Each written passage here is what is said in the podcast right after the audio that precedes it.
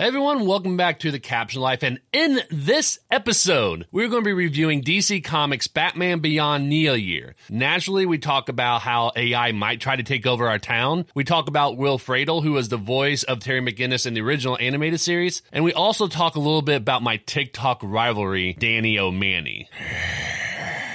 Let's go!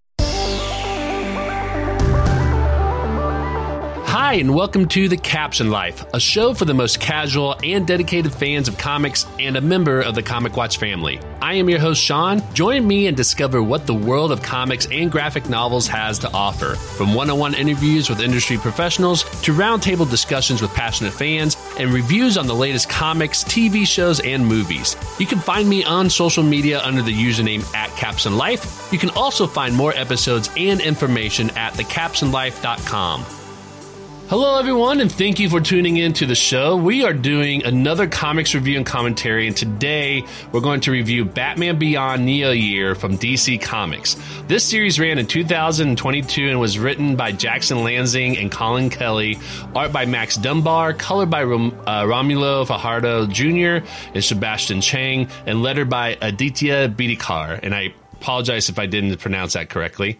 Uh, we select the comics we're about to review in these episodes by taking the recommendation from our guest host. So please welcome to the show for a second time, Matt, aka Bumpkins. He is a comics fan of over 30 years and a lifelong fan of almost everything in the nerd realm. Matt, how you doing today, man?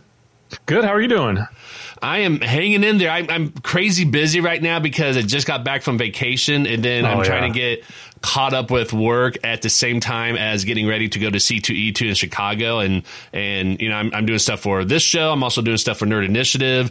So it's just been kind of crazy busy. So I, I'm like all over the place and I sometimes I don't even know what I'm doing. I, I'm be walking down the stairs. I'm like, what am I supposed to do? Cause I know there's like five things I had to get done. And then yeah. I get to the bottom of the stairs. I'm like, I completely forgot it. yeah. It's like I try to tell my son, you know, just when you have a lot of things, just try to just do one thing at a time. Just focus on one thing knock one mm-hmm. thing out, move then the next, and just so on and so on. Right. Yeah. So that's that's something I have to create a list. But at this point, I'm just like it's so close that I, I, got everything I think in my mind, and, and I just don't have the time to write down the list right now before C2E2 comes. Right. Um, well, thanks for joining the show. What I wanted to ask you, um, and usually what we do is we ask our guests what's their comic origin story, but you mm-hmm. did that because you were already on the show earlier. Um, you know, back in December when we talked about our favorite holiday focused comics. Right. So I thought maybe we could switch this up a little bit, and I'm going to ask you what is your Batman Beyond origin story? What what introduced you to that character? I'm pretty sure I know the answer because I think a lot of us um, yeah. have a similar experience. But I want to ask you, uh, what's your Batman Beyond origin story? Since we're going to be doing a review of this comic.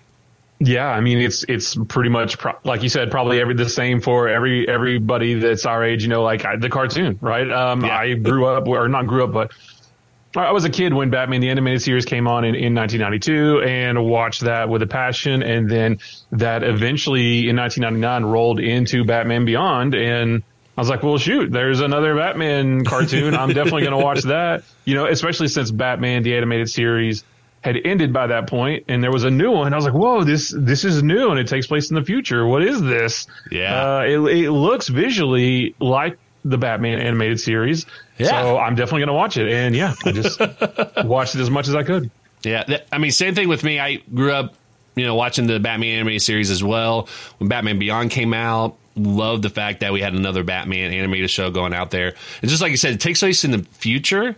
Mm-hmm. Um, but it also still has that same style of Batman animated series, which they purposely drew it in a way to where you weren't sure if it's present day or the past, um, because it has some of that gothic style that yeah. they uh, got inspired by from Tim Burton. And so Batman Beyond kind of kept that, but definitely in a futuristic style. And so they updated a lot of the technology that they're using and, and you know everything that you kind of expect in that futuristic uh, style that people are creating when they're creating a show that takes place in the future and i think you know this is a show that behind batman animated series is kind of a core component of our childhood growing up because anyone that's a fan of Batman definitely watched Batman Beyond with Terry McGinnis taking that new mantle. Um, I know for me, I was really in love with the movie Batman Beyond Return of the Joker.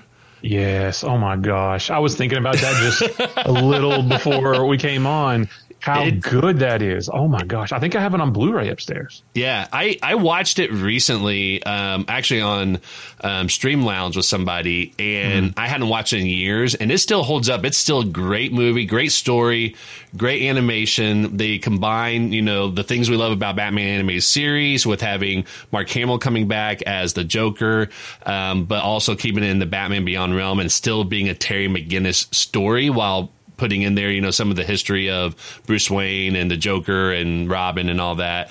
Uh, so that movie is definitely what I think about when I think about Batman Beyond. And I gotta say, I was really surprised when I found out that the person who voiced Terry McGinnis is Will Friedle. If you don't know who yeah. that is, he is the guy that plays uh, Cory Matthews' older brother in uh, Boy Meets World. I, I, forget his name in there, but um, it, it, just it's it blew me away because in that show, Boy Meets World, he's just a you know a silly, gooky kind of guy. You know, kind of on the dumb side. You know, like you know, just kind of absent minded and everything like that. And then in this animated show, he has a very serious tone, just like Batman. And so I was really surprised it was the same person doing this, and and I absolutely love that. And, and I know at C two E two Will Friedle is actually going to be there with some of the other cast members of Boy Meets World, but I'm sure that he's probably going to get questions from Batman Beyond because oh, again, sure. that fandom is definitely going to be there. It, yeah. people who love Boy Meets World also love Batman Beyond, so I'm sure he gets questions about that all the time. Yeah, and this uh, led him into doing all kinds of voice work for. I, I can't even name all the other shows that he was in, but he's done all, all kinds of voice work for a bunch of different stuff that that he we've is. all seen over the years. Yeah, he's been. Um, so recently, I've been getting into the show called Legend of Vox Machina. Have you watched that? Mm-hmm. Uh, no, but I know what you're talking about. Yeah. Yeah, I absolutely love it. I, I came across it just by accident and I absolutely love that show. And I did some research on what that's about. And it comes from this group of people called Critical Role who do these Dungeons and Dragons campaigns and live stream them on Twitch. And all of them are voice actors. Like that's how they knew each other is they all do voice acting work and they've done some great stuff. And Will Friedle actually has been on Critical Role a few times as a character. So he oh, yeah. voices a character in the second season of Vox Machina. And, and he just does a phenomenal job. He, he's a really good actor, both on screen and as a voice actor. Yeah, and I'm looking at his IMDb page now. Just, just so like it's he's done so much stuff that like you have to hit you know see all to see anything past like five years ago. He's done yeah. so much. Yeah, that it can't fit all onto one page. Yeah, yeah. I mean, he's been uh, he's been out of the limelight since Boy Meets World, but that's because he's been behind the screen doing voice acting. Oh, sure. And you don't even realize it. Yeah, yeah. But so what's interesting is that that's been our introduction to Batman Beyond. Have you read any Batman Beyond comics yet? Beside um, this one, very few. So there was a uh, there was a Batman Beyond comic um, that uh, it, I think it was uh, it was several years, maybe ten or more years ago, and I think it was digital first. Um, mm-hmm. that you could buy for like ninety nine cents on Comixology, and it was one of those where it was like um, a half a half page, so you'd have to turn your iPad sideways and that led into Justice League Beyond. I think there, and that spun off into a Superman Beyond comic. So I read some of those, mm-hmm. but there have been like the the Batman Beyond Rebirth. There was the mini series where Tim Drake was transported in the future and became Batman Beyond for a little while. Like I didn't read any of that stuff.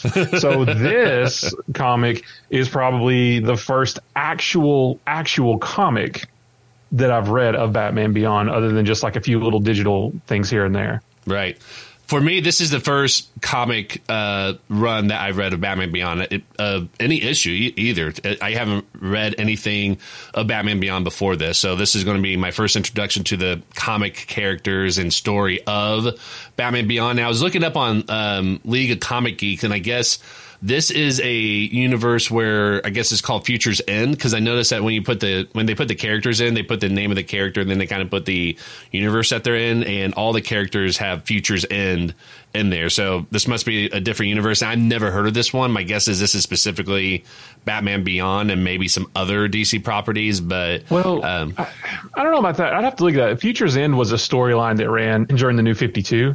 Okay. Um, and there was a Batman Beyond component to that, I think, but I didn't get that from any of that. That's not like a thing now. Futures End is done. Like it was just a, a story that right ran its course. So I'm not really sure. Um, but maybe I'm wrong. Maybe I maybe I didn't pick up on something in this. I know. Well, and this is League of Comic Geek, which a lot of it is you know people contribute to it um, yeah. who are signed up to it and everything like that.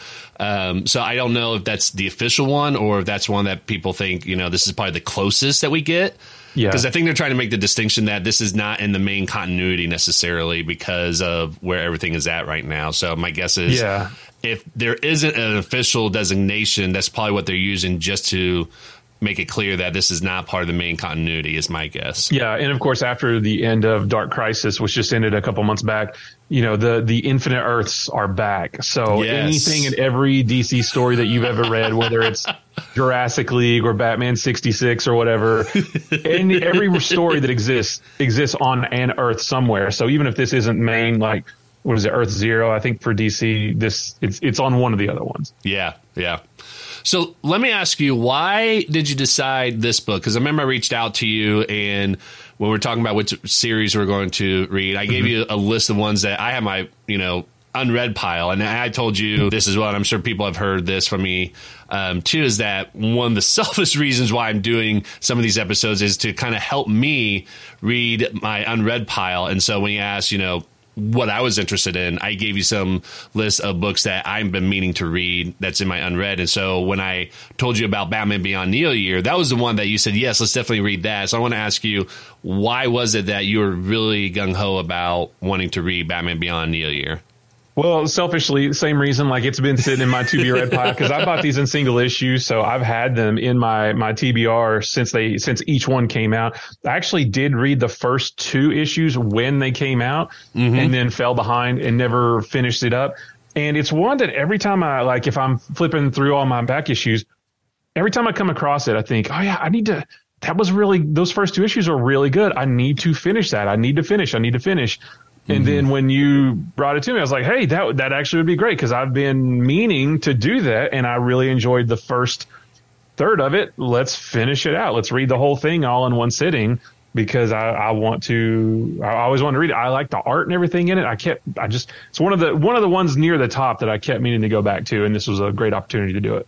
Perfect. Awesome. Yeah, I I read. I think the first issue I've read was issue number four when I was doing a review for Comic Watch and I absolutely loved this. So I went back to my local comic shop to try to get all the issues, and I got all of them except for issue one because that was already out of print by the time I went and looked for it. So I had everything read up until issue one was the one I was missing, and then I think I finally read it either digitally or uh, through Comic Watch, and just decided to get the trade paperback because I didn't think I was going to get the single mm-hmm. issue, and I didn't want to have a whole series of comics and be missing an issue. So I finally got the trade paperback when it came out, and I liked it because it has also Batman Urban Legends number seven, which is kind of a prequel or, or a setup mm-hmm. to what's going on in the story as well too. So we're going to talk about that. So.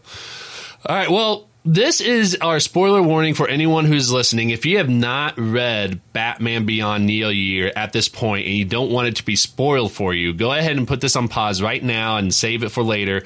Go read Batman Beyond Neo Year. Then when you're ready, come back to this podcast or, you know, YouTube video, however you're watching this or listening to this and, you know, pick up from here. So with that being said, that is everyone's spoiler warning. Let's go ahead and dive in and talk about a, give a synopsis about the story. So Matt and I are going to kind of go back and forth to talk about what happens in the story. Um, with the trade paperback, as I mentioned earlier, it starts with Batman Urban Legends number seven. So Matt hadn't read that because he had the single issues for the main story. So I'm going to talk about this a little bit. And the only reason why I'm doing that is because there is something in this story that I really liked. I'm going to talk about a little bit later as one of my key moments or favorite moments in the comic series. Um, but basically, the whole synopsis of that issue is Terry McGinnis shows up in Batcave and Bruce Wayne is laying on the ground dying, and he says that there's no way to you know save him. He's going to die.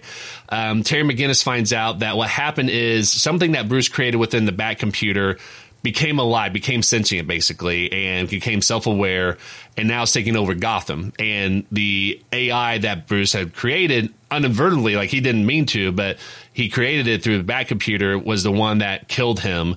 And so Bruce Wayne's laying on the ground, and there's this like long drawn out throughout the whole issue of Bruce kind of talking about, you know, here's the last moments. This is going to be my last time I'm going to talk to you, and, and talks about something along the lines of how you know his father saw fear in him when his father was killed, and so he became that fear when he picked up the gun. The man wasn't you know, fearful of the gun. He was fearful of the person behind the gun. If you don't know the story about Batman Beyond, the whole idea is that Bruce Wayne got to a point to where he was too old, but he still wanted to be Batman to protect the city. So he created that suit that you see Terry McGinnis wears to kind of help with his body movements. And in one instance where he was trying to stop crime from happening, the suit didn't work for him. And so he was actually at a disadvantage and wasn't able to stop the crime. And then somebody was going to come up and, and knock him out or try to kill him. So he found a gun on the floor and picked it up and put, pointed at the person. And, you know, he swore never to pick up a gun. So that really did a toll on him. So as he's dying, he's talking about that and, and, and everything. And then it kind of goes back and forth between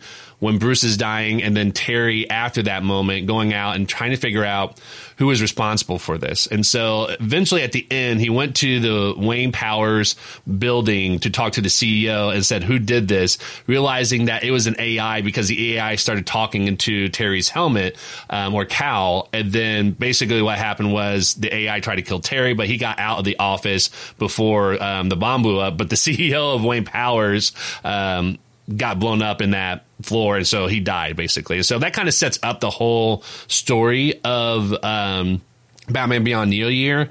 And what I thought was interesting is in that issue, they're showing Terry kind of going through all around the city. And I think they put a call out to John Tim, who was one of the creators of the Batman mm. animated series and Batman Beyond, because they have something in the area called the Tim District. Uh, so I wonder if that's a call out to John Tim or if that's just happened to be a coincidence. Oh, you I don't mean think Bruce so. Timm, right? You're talking oh, I'm sorry, Bruce Timm. Yeah, yeah, I kept Bruce, saying yeah. John. Bruce Timm. I'm sorry. Yeah, Bruce well, Timm. John, John Timms is an artist who is fantastic. I love his work. So when he said that, I was yeah. like, oh, did he draw something? You know? Yeah. Uh, no, and I'm going to get John Tim on the show. I think in a couple of weeks as well too. Oh, so love, oh my gosh, he's so good. yeah, I'm sorry. So Bruce Timm is who I meant. So my bad. But yeah, so well, my I'm guess sure it is, was then. That's that's totally an homage to him. It's got to yeah, be. Yeah, yeah. I was about to say, there's no way that's a coincidence, right? Um, so let's go ahead and go into issue number one. And Matt, do you want to kind of set up like what happens at the beginning of the story?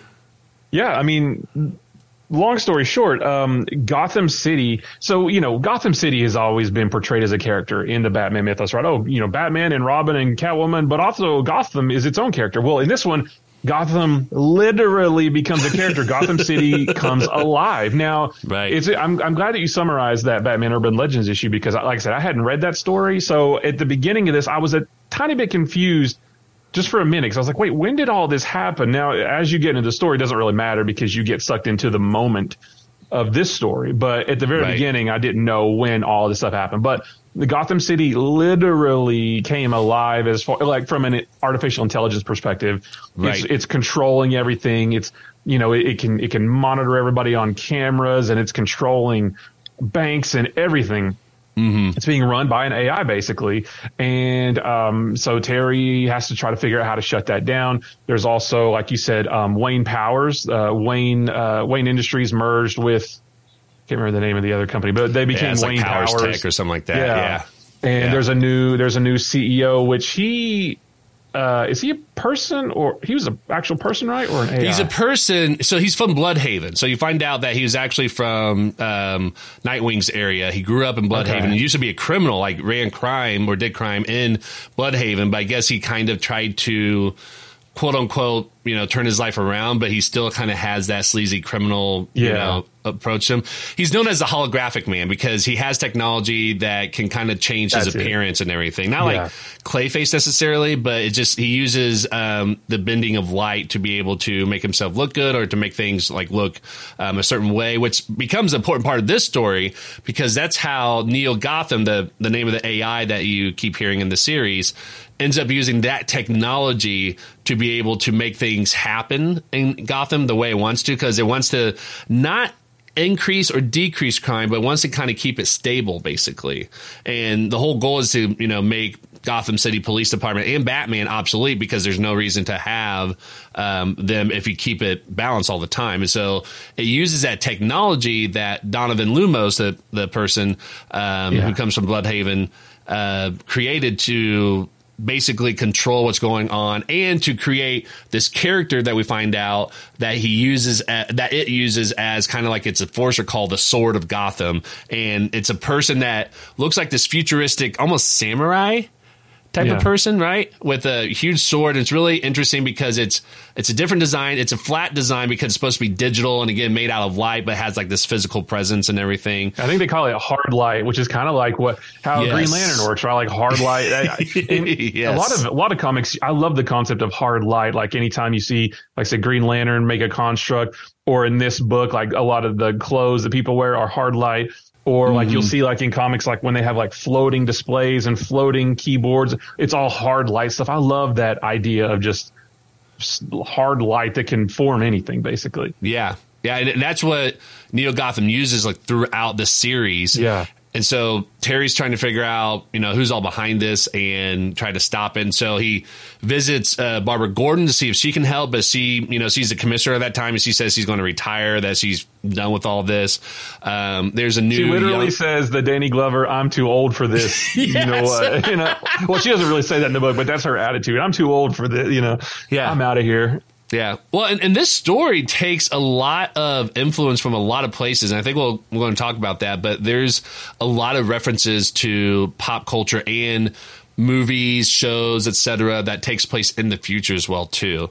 Um, so yeah, so Terry's trying to, you know, get help and he even goes to I think they're called the Jokers. It's supposed to be Yeah. a gang of criminals that dress up as the Joker and, and everything. But he's trying to get help to figure out how to stop all this. And so he visits Barbara Gordon.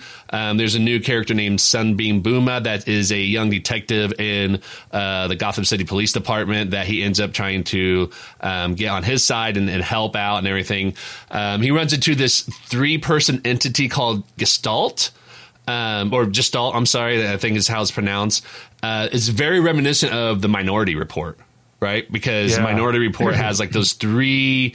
The precogs. Yes, exactly. And it's not exactly how they work. They're not precogs, but they're all one entity. Like they share a uh, hive mind in a sense, and they work together. They're three beings, separate being, beings, but they're all connected. Um, so he tries to get them to help, but they said that Gotham's beyond saving, and so they run away. Um, and so he's trying to get this all figured out, and then we find out that later at um, Barbara Gordon's retirement party, that again Donovan Lumos is throwing. Um, she re- announces she retires, and then Donovan Lumos says that Wayne Powers will fund Gotham City Police Department, and Terry, Barbara Gordon, Sunbeam Booma all lost their shit. They couldn't believe it, right? Um, so later on, like what, what happens later on? Do you remember what happens when they make that announcement? I know he talks to Booma, then I think he is trying to figure out what happened to the mayor because the mayor's been missing for three days. Is that right? Yeah, yeah. He says that the mayor's been missing. They do. We're we're going full spoilers, right? Yeah, yeah. This is this Yeah. is a spoiler part. Yeah, so we're good. Yeah. So they, you know, they later find out that the mayor's been killed. What? Um, it- and Terry just try- tries to try to figure out like how to stop um the city. Like, how do you stop a city? That is controlling everything. You know, when the city can see you coming, and one of the cool things about this whole story is that um, you know, Batman Beyond is all about technology, right? He's got a he's got a high tech suit and he's in the future, but That's he has to go back to basics. Like he has to rip all the technology out of his suit because, um, you know, it tells Gotham where he is and that he's coming, and and the, that's how the sort of Gotham knows how to combat it. So he has to take out all the technology. Um, Mm-hmm. He has to. He comes up with a like a face mask that scrambles his face from cameras and stuff like that. Yes. Um, yeah. it's it's one of the creepy parts. It was revealed that this AI, every so uh, in in this specific uh, retirement home, every every time a, a new baby is born in Neo Gotham, this Yes. AI poisons one meal in this retirement home to kill off one older person to keep the population balanced like and like you said like it wants to keep everything perfectly balanced. And i thought that was really creepy but um Yeah. it eventually comes down to uh terry having to uh, band together like you said the jokers and some retired uh gotham police officers and barbara gordon to face off against lumos and this AI to bring them all down. He needs the help of Gestalt. Uh, gets a new suit, uh, which I thought was really cool, which wasn't too far different from The new shoe was amazing. it's amazing. not too far yeah. off from like his main suit. Like it didn't look too drastically different, but No. it did use that hard light concept, and um, Yeah. and it's just a big showdown of you know, against Lumos, but also this AI that controls everything. Uh, and the big, you know, you so you might think, well, how, you know, it's just it's an AI, just unplug it. But like this AI, it, it, turns out that what we learn about the Sword of Gotham is that uh, the AI uses the hard light technology to make anybody right the Sword of Light or the Sword of Gotham, excuse me. And so, you know, he thinks he defeated him at one point, but then another one comes in, and at the end, it converts everybody because everybody has like these things in their skin because of the hard light technology that makes yeah. them appear however they want. Mm-hmm. The AI makes everybody this sort of Gotham character with this giant sword, and it controls their movement, so it can make them a really badass fighter. Mm-hmm. And it takes a it takes Terry and his ragtag gang of ne'er do well jokers and you know retired cops to to take them all down and yes. regain control of the city, basically. Yeah, yeah, no, that's yeah, and that's exactly what happens. And it's funny that you're talking about the Neon Knights because uh, Buma got um, you know, mm. was taken over. It was sort of Gotham at one point, and so that's, right. that's, that's what made Terry, you know, take her to try to save her because you know she was going to die at that point, and said he had to get somewhere away from where the AI is not, and so it goes back to Wayne Manor and had Gestalt, you know, spend like three months trying to figure yeah. out what's going on because not only are they trying to help her and cure her, but they wanted to use that technology to figure out how to defeat Neo Gotham by understanding the AI. And so that's what they did eventually is that when Terry was on its final battle with the Sword of Gotham with Neo Gotham, uh, Gestalt somehow uploaded their new software to stop the Lumos technology from working and then updated their own software so that so they like isolated the AI to be like in one single spot, or at least couldn't control anything anymore, basically. And so that's how yeah. they save everybody. But what's what's funny is um, here's a funny thing, and then here's the thing I noticed as well too. A funny thing is Donovan Lumos. They paint it as though he he's like somehow involved with this, right? Like willingly. We know that Neo Gotham is using the hardlight technology that Lumos created to do all this stuff. So you think that Donovan Lumos is also behind it, but you find out he's not. And I remember Terry saying something to him about, you know, um, you got to stop doing this and everything. And then Donovan says, like, I don't know why you're doing this, or you bring in that, you know, all those samurai knights or, um, uh, you know, the swords and all those guys. And Terry's like, oh, you don't know what's going on? Because uh, it's clear that Donovan didn't realize that Terry is not, he's trying to fight the Sword of Gotham. He's not, you know, with him and everything. And Donovan's like, I know everything that's going on. And then the next panel is like, what do I not know? right, right. Um, but the other thing I thought was really interesting is going back to the suit because he had to abandon the suit very early in the story. But then you hear Terry talk about how he has limited resources now since Bruce is gone. Wayne Manor is destroyed essentially, and so when he throws the batarang, you know he only has a few of them left. When he uses a rocket fuel to fly around and it's completely gone, like that's it. He can't fly around anymore. And it's really interesting because you see him talking to Bruce in his mind as he's going through this whole story of saying, like, you know, I hear your voice in my head, still tell me to do this, do that. But as all the equipment is, you know, being used and doesn't have access to that anymore, you kind of feel a sense of him of like losing Bruce because he's losing those physical representation of Bruce Wayne and techno- and his technology to be Batman. And so when he finally gets rid of the suit um, and all the equipment, like he's finally free of Bruce, like physically. Um, and so you kind of see him like being sad about that. And even though he doesn't really allude to that, he's talking about those things as though it's he's losing Bruce all over in that in sense. And so I thought it was really interesting how they wrote that um, to kind of reflect that. So yeah, that that whole thing, um, you know, through the throughout all six issues. You're re- he's so he's writing in a diary because he says I finally found paper, yes. so that I can write I can write this uh, I can write these notes to you and through all six issues and it's and it's pretty um it's pretty heavy like there's a lot of it all throughout each issue where you're you're basically writing you're I'm sorry you're reading what he's writing to to Bruce even though Bruce is dead but mm-hmm. he, those are his thoughts and and um you know I, I remember what you taught me and you know I'm doing this just how you taught me and swinging through the city instead of using rocket fuel makes right. me, you know, takes me back to the early days or makes me realize how you used to do it, that kind of thing. And mm-hmm. that part was really interesting. You know, their, their dynamic, even though Bruce wasn't in it, but they it's almost like he was, and they were still yes. they still had that connection. Yeah, because you always talk about like what Bruce would have said in that situation yeah. to him because he worked with yeah, so I can long. Hear your voice, yeah. You know, one thing I found really interesting about this is this story takes place like time passes in this story. Like uh, like you said, you know, three he spent three months near the end at Wayne Manor trying to get um uh, what's the what Booma is that her name? Yeah, Booma trying to trying yeah. to save Booma. Yeah, trying to save her and trying to um, you know re, you know get a new suit and trying to just sort of uh, re, re, recoup himself.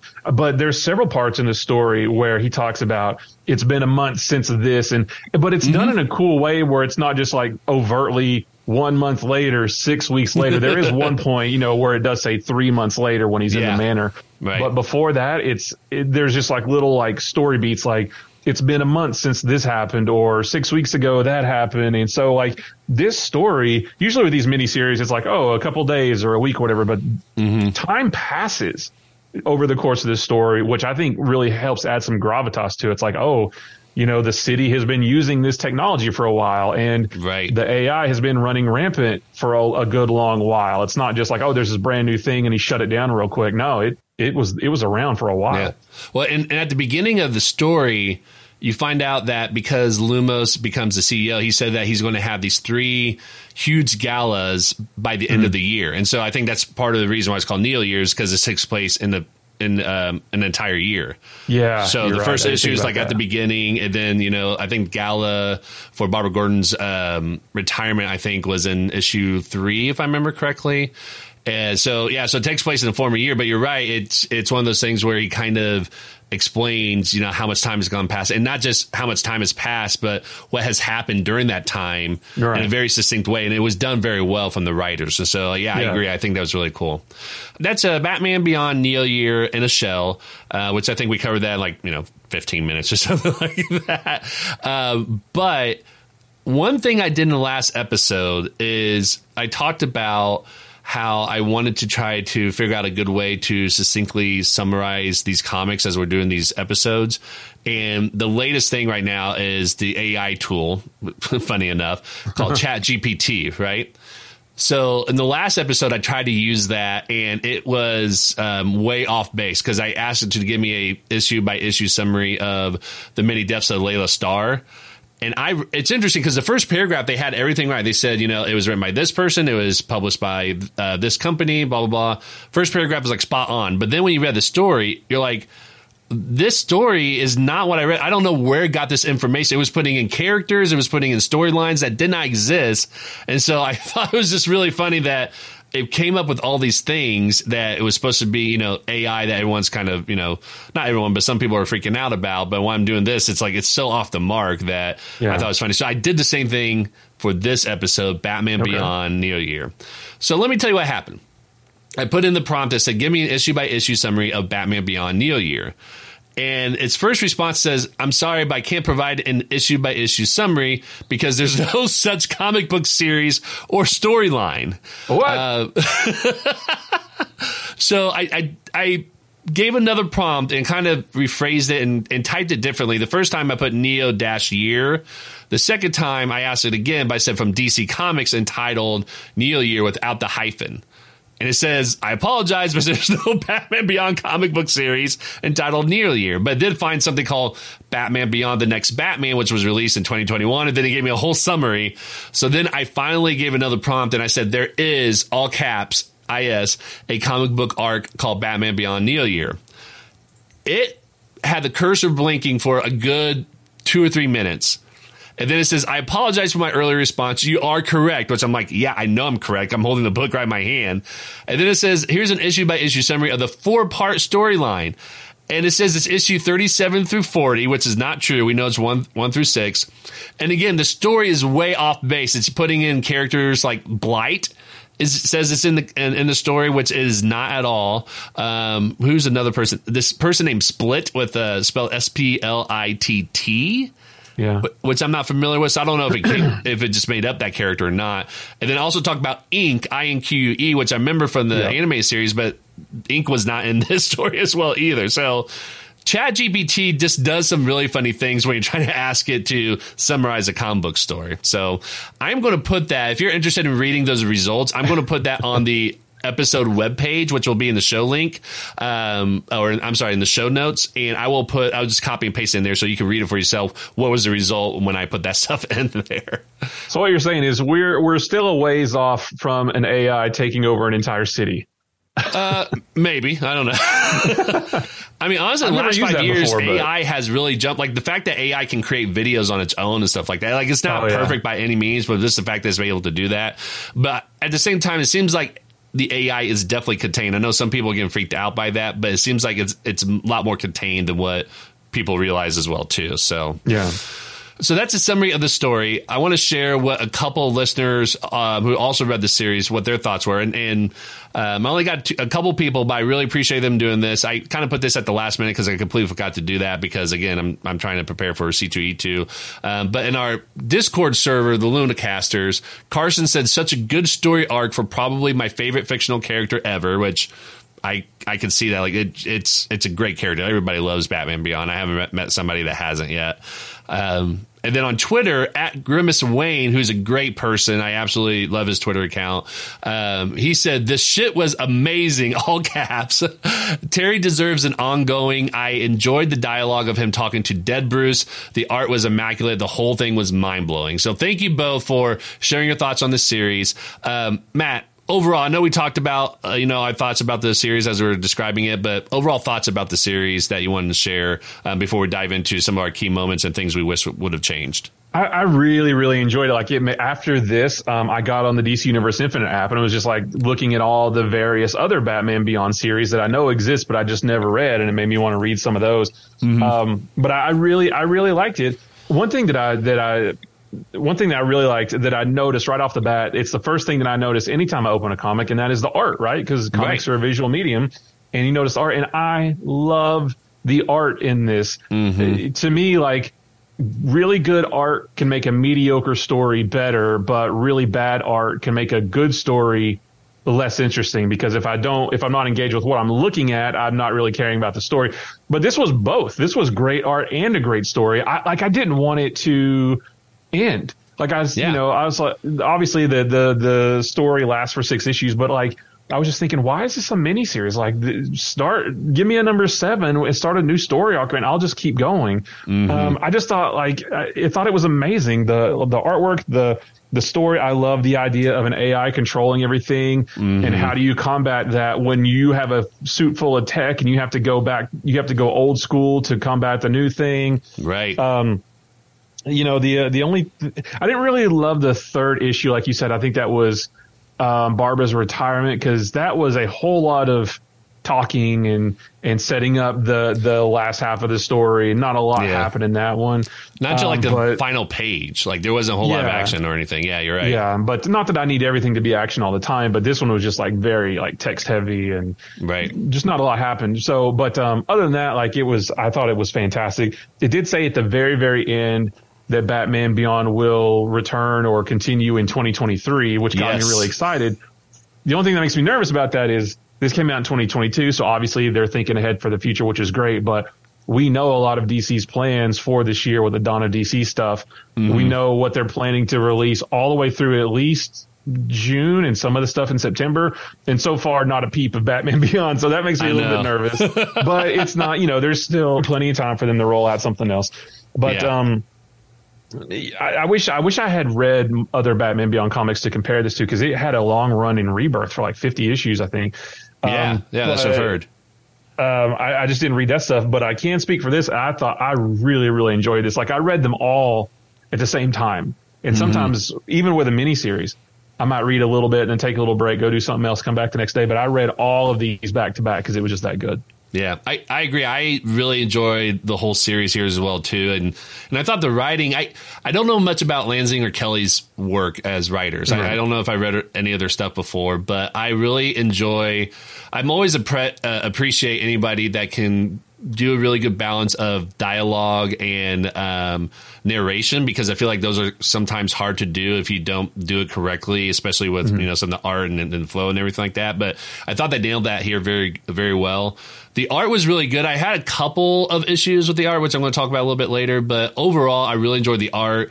The new suit I thought was really cool. Like you said, it, there wasn't a lot of new design to it, um, other than it, it, was more like an enhanced suit. So it's one of those yeah. things like you know if if it's not broke, don't fix it. But it fixed it with the hard light, and so it's like the same suit, but you know, souped up basically. Yeah. I got to give props to the letterer here, uh, Bidikar, because I thought the lettering was phenomenal, especially when it came to Gestalt. I, I don't know if people know this oh, when they're yeah. reading comics, but the letters don't just write the letters, they write the speech bubbles. They design the speech bubbles.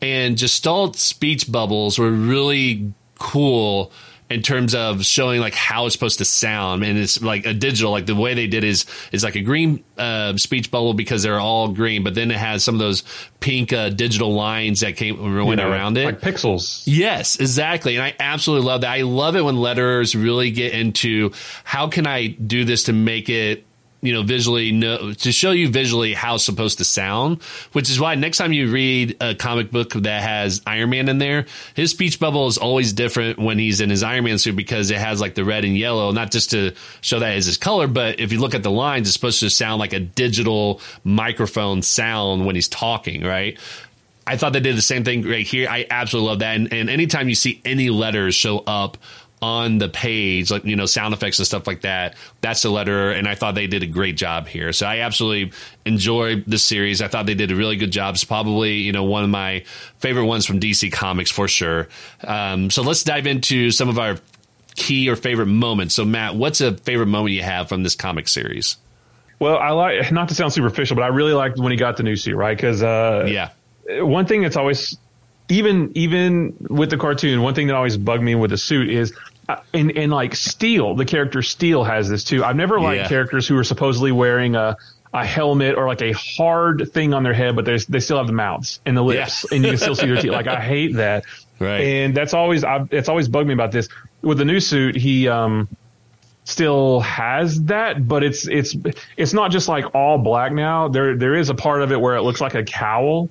Yes. But his face is then just still covered in black. It just looks mm-hmm. different. And I think that's all hard light stuff because there was a moment where it, it like just vanishes and it, but it's not like yes. a nanotech like in, in the MCU. Like it, it just, it's, I think it's hard light stuff. So mm-hmm. I really like the new suit stuff, but I think, um, I don't know about just one moment, but I, like, like I've said before, I just like the fact that he, he has always been a tech based hero, but now he's not. And he went back to basics and kind of showed that, he was trained by Batman, and even without yes. all this tech, he can still handle himself. Mm-hmm. Because he's been he was trained by the best. Um, it's not the suit. It's not the suit that makes him. It's it's him. Yeah, the suit yeah. enhances him, but he's still in control of all that stuff, and he knows the the tactical thinking that he has to that he has to wield in this, along mm-hmm. with the combat moves and the strength and stuff is great. But you know all the all the the battles with um, Sword of Gotham were great because Sword of Gotham had a really cool design too. That big giant yes. sword and and if, you know, Batman Beyond is, is, or Batman is, is low on resources, but yet the Sword of Gotham has a giant sword and who's going to win out and mm-hmm. just all that kind of stuff I just thought was really cool. And then, uh, like I said, I've always enjoyed stories of AI like taking over something and how do you combat something that's everywhere. Right. That encompasses every part of your life and your surroundings. Like finding a way to overcome that, I just think is wildly interesting. Yes. Well, and, and especially like today when we're seeing a bunch of AI tools, you know, becoming more commonplace for people to use. Yeah. Um, that actually that goes into one of my favorite moments or favorite aspects of this series is it is a meta reflection on how AI is pervasive and just exists in our current world as well too because it you know it uses things that we're already familiar with but kind of show how AI can, you know, not just manipulate things, but also kind of think about how to control things without the person knowing, basically, right? Because the general population do not know that things are being manipulated. Like they they know that oh, you know, crime is, you know, kind of balanced, it's not going up, it's not going down. Like they don't question that because the AI is smart enough to know how to do that without bringing up suspicion unless you're Batman, right? Mm-hmm. Um, and so I think that's something that people are really concerned about is can AI end up being like controlling us and we don't even realize it? Um, and it's very similar.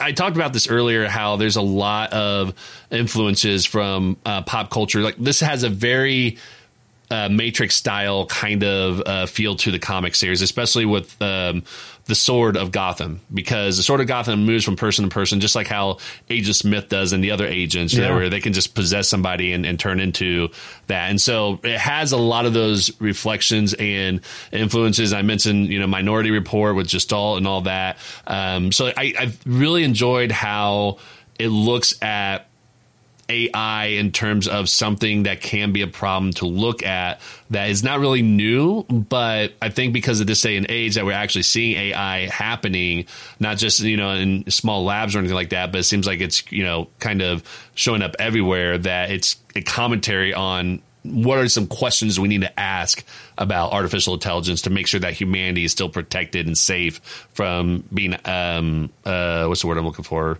Not isolated, but being, you know, obsolete, basically. Yeah. In this series, what's something that you wish was different or something that they added that maybe you're disappointed with or you're kind of confused? Is there something that you would change or like to see in this series? So, and like I said at the very, very beginning, I was a little confused because um, Bruce Wayne was already dead. Right. And uh, I didn't know how it all started, you know. So maybe if I had read that Batman Urban Legends, but um, I just feel like Bruce being dead um, wasn't as big a deal as it probably should have been. Uh-huh. Uh, and maybe I would have gotten that if I had read that. But it's like I said, when I first started, it's like, oh, he was already dead, and like everybody's just like, oh, okay, he's dead, not a big thing. But like you know, um, Terry just sort of accepted it and, and, and moved on and nobody else really, Barbara didn't really feel remorseful or anything like that. So that, I just thought that was a little bit weird, but that mm. could come from my lack of not having read or my lack of the fact that I didn't read the, the, the, the first story. Right. Well, I mean, it, the way you describe it is very much like a Christmas carol was just said, you know, Bob Marley was dead to begin with. Like that's just yeah. how kind of opens. Bruce Wayne's dead, you know, mm-hmm. and, and, it seems to be reality. Um, and I think Barbara Gordon didn't seem like she was, um, you know, grieving in that process, and maybe she already did. We just didn't see on page, but they did have a nice moment where she um, sees Dick Grayson, who I think is like the commissioner of the police in Blüdhaven, and she had said something about like what Bruce always thought about him, and he said like that was probably one of the nicest things he's ever heard, you know, from Bruce, and uh, yeah. the fact that she shared that, you know, so it was a really touching moment. Um, for me, the thing I wish would have been different is we had touched this earlier in the episode that the titling when they're trying to show like three months later or like a location yeah. like Gotham City or something like that. For me, it was very hard to read. Like I didn't know what it was supposed to say. It took me probably a good two or three minutes to figure out what it was trying to say. And and I get it because they're trying to get the lettering to look kind of futuristic, but it was very hard. It, it was it was one of those. If you haven't seen this yet, it's um it does one of those like text masking where the image is inside the text.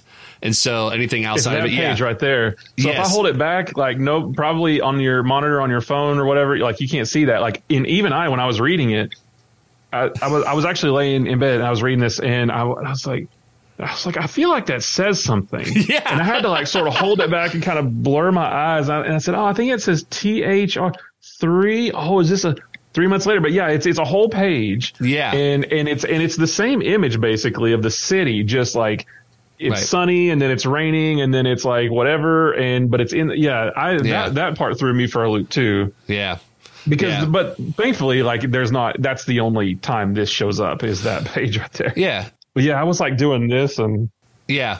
you're you're not missing like critical information necessarily. You know, it's just supposed to show that time has passed, but yeah, it took me a long time to figure out what that was saying.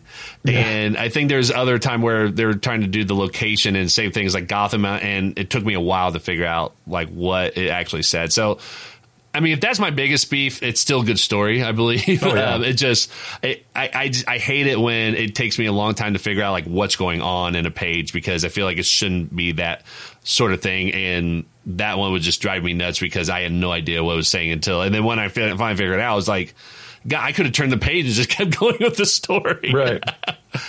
So, all right. So let's end with another favorite moment of ours or aspect of the comic series of Batman Beyond. I don't know if, if you have another one you want to share or.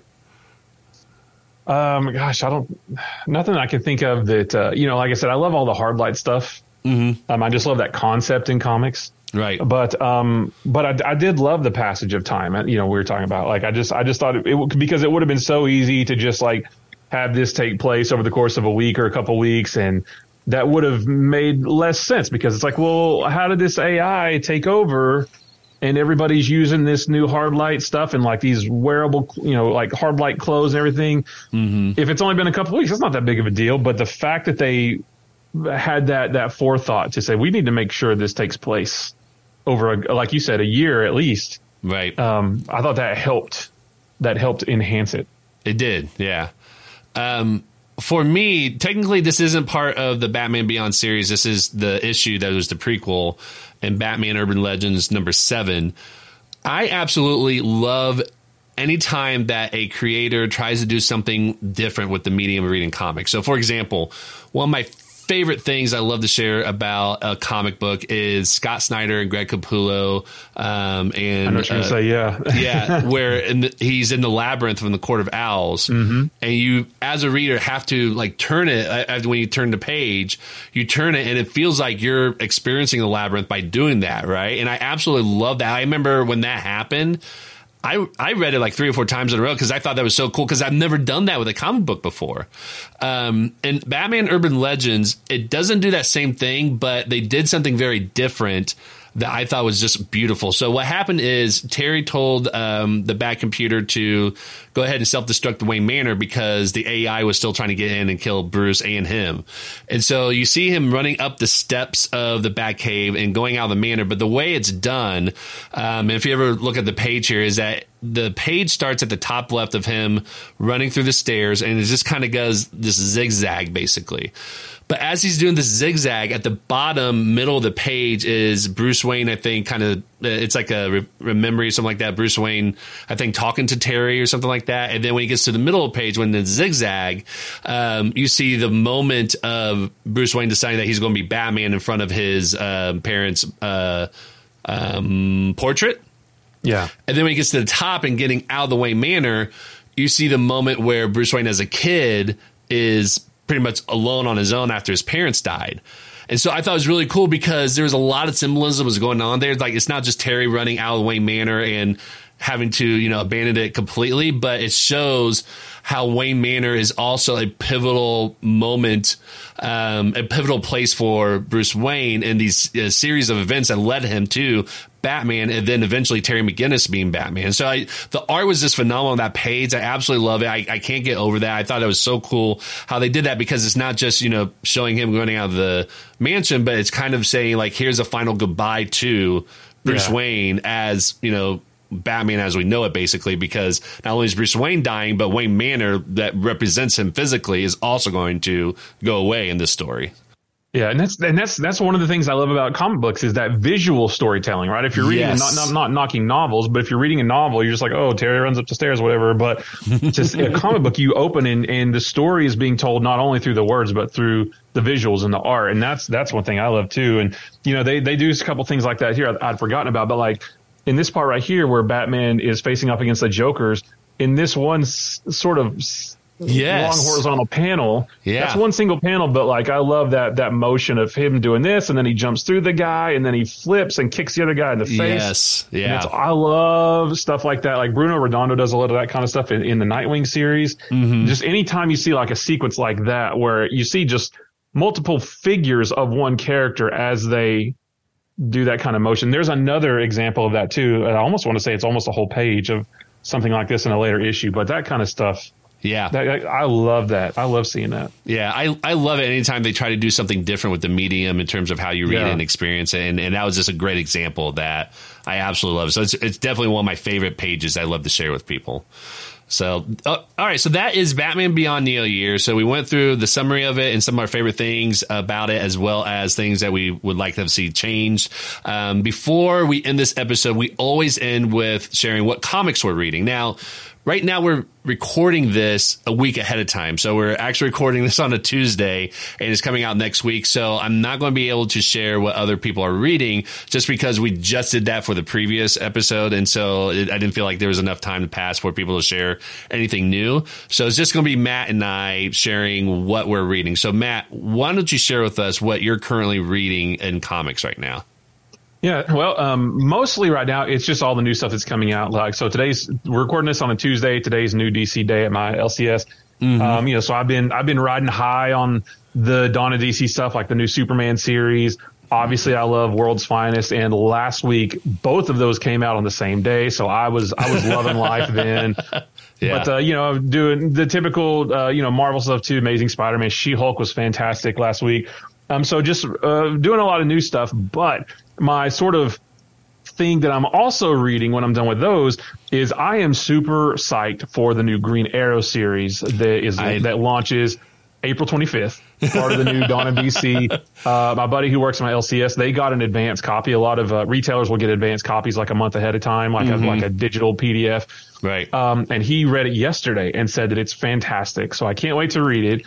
So in preparation for that, I realized that I never, I started and never finished the Green Arrow the, from the Rebirth era from 2016 and it ran for like 50 issues, however long, four years, I guess. Mm-hmm. So I, I, decided to go back and start that and I'm going to read the whole thing. So I've, I'm just a few issues in to Green Arrow, the Rebirth era from, 20, so the Green Arrow series from 2016. Mm-hmm. I started that over because I think I only read like a dozen issues or so, and um, it's awesome. I'm yeah. just I'm just like riding high on Green Arrow right now, like anything Green Arrow. I love that character. So uh, so I've been once I'm done with the new stuff, I go back and I'm working my way through Green Arrow from a few years ago. Yeah, and you've been you've been talking about Green Arrow, I think for at least a month now, if not longer, because I've seen you do TikToks and posts and stuff yeah. like that. I can tell that you're really excited I'm about so this. excited because it's one of those things where um, it's only going to be a six issue miniseries, uh-huh. but it, there's potential for it to get extended if the sales are good and the reception's good. Yeah. Uh, to to maybe a, a 12 issue limited series or maybe an ongoing like what happened with Poison Ivy.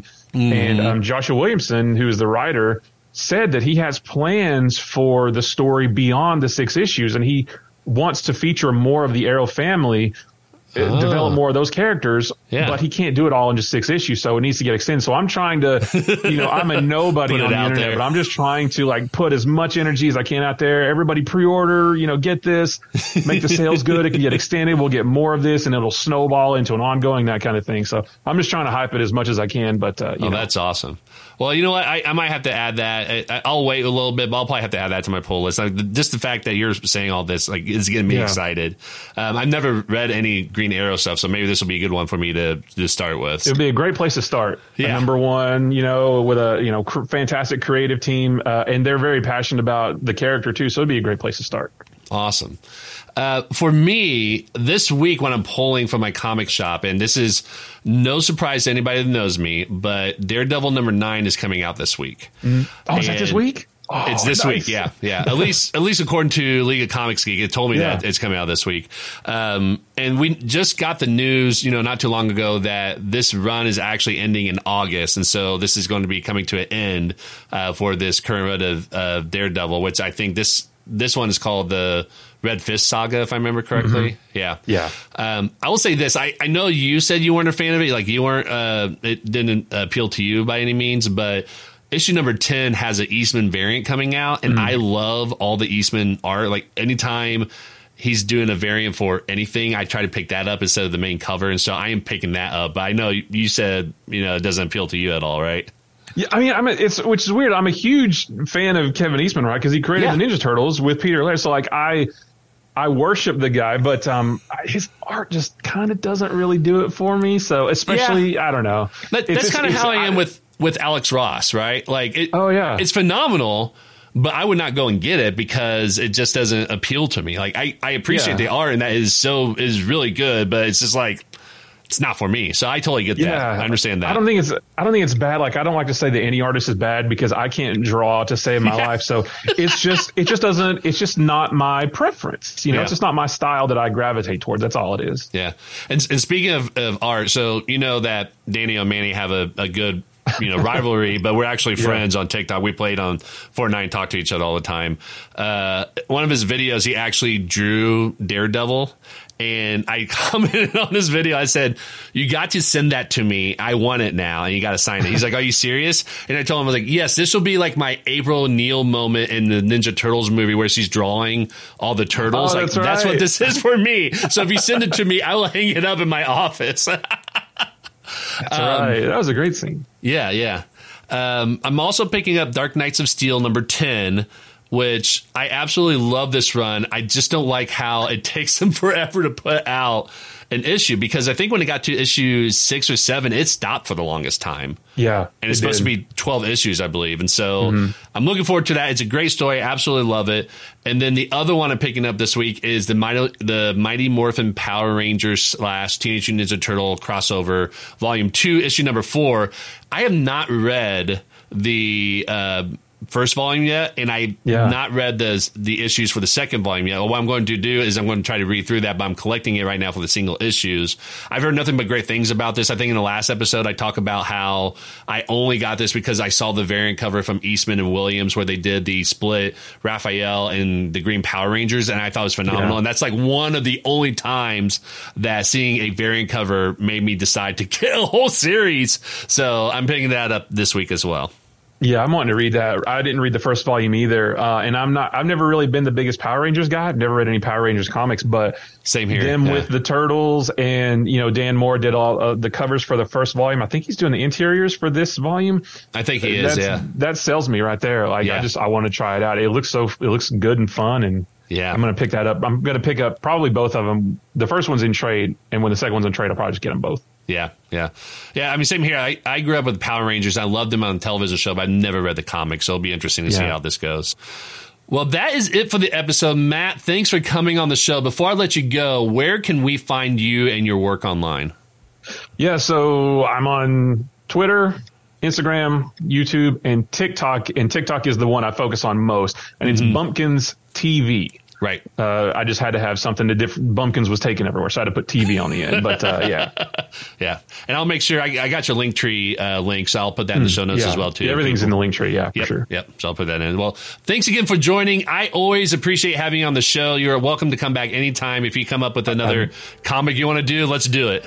Well, I will send you a picture of my massive to be read pile, and we'll just work our way through it all. Sounds good. It's been a great motivation to get this done. You know. awesome. Well, thank you very much. Yeah, thank you. And that wraps up another episode of The Captioned Life. I hope you enjoyed listening and don't forget to hit the subscribe button. You can follow us on social media at Captioned Life. And if you like what we're doing, give us a shout out by tagging us in your post or send us a message. For more information about us and all of our previous episodes, visit thecaptionlife.com.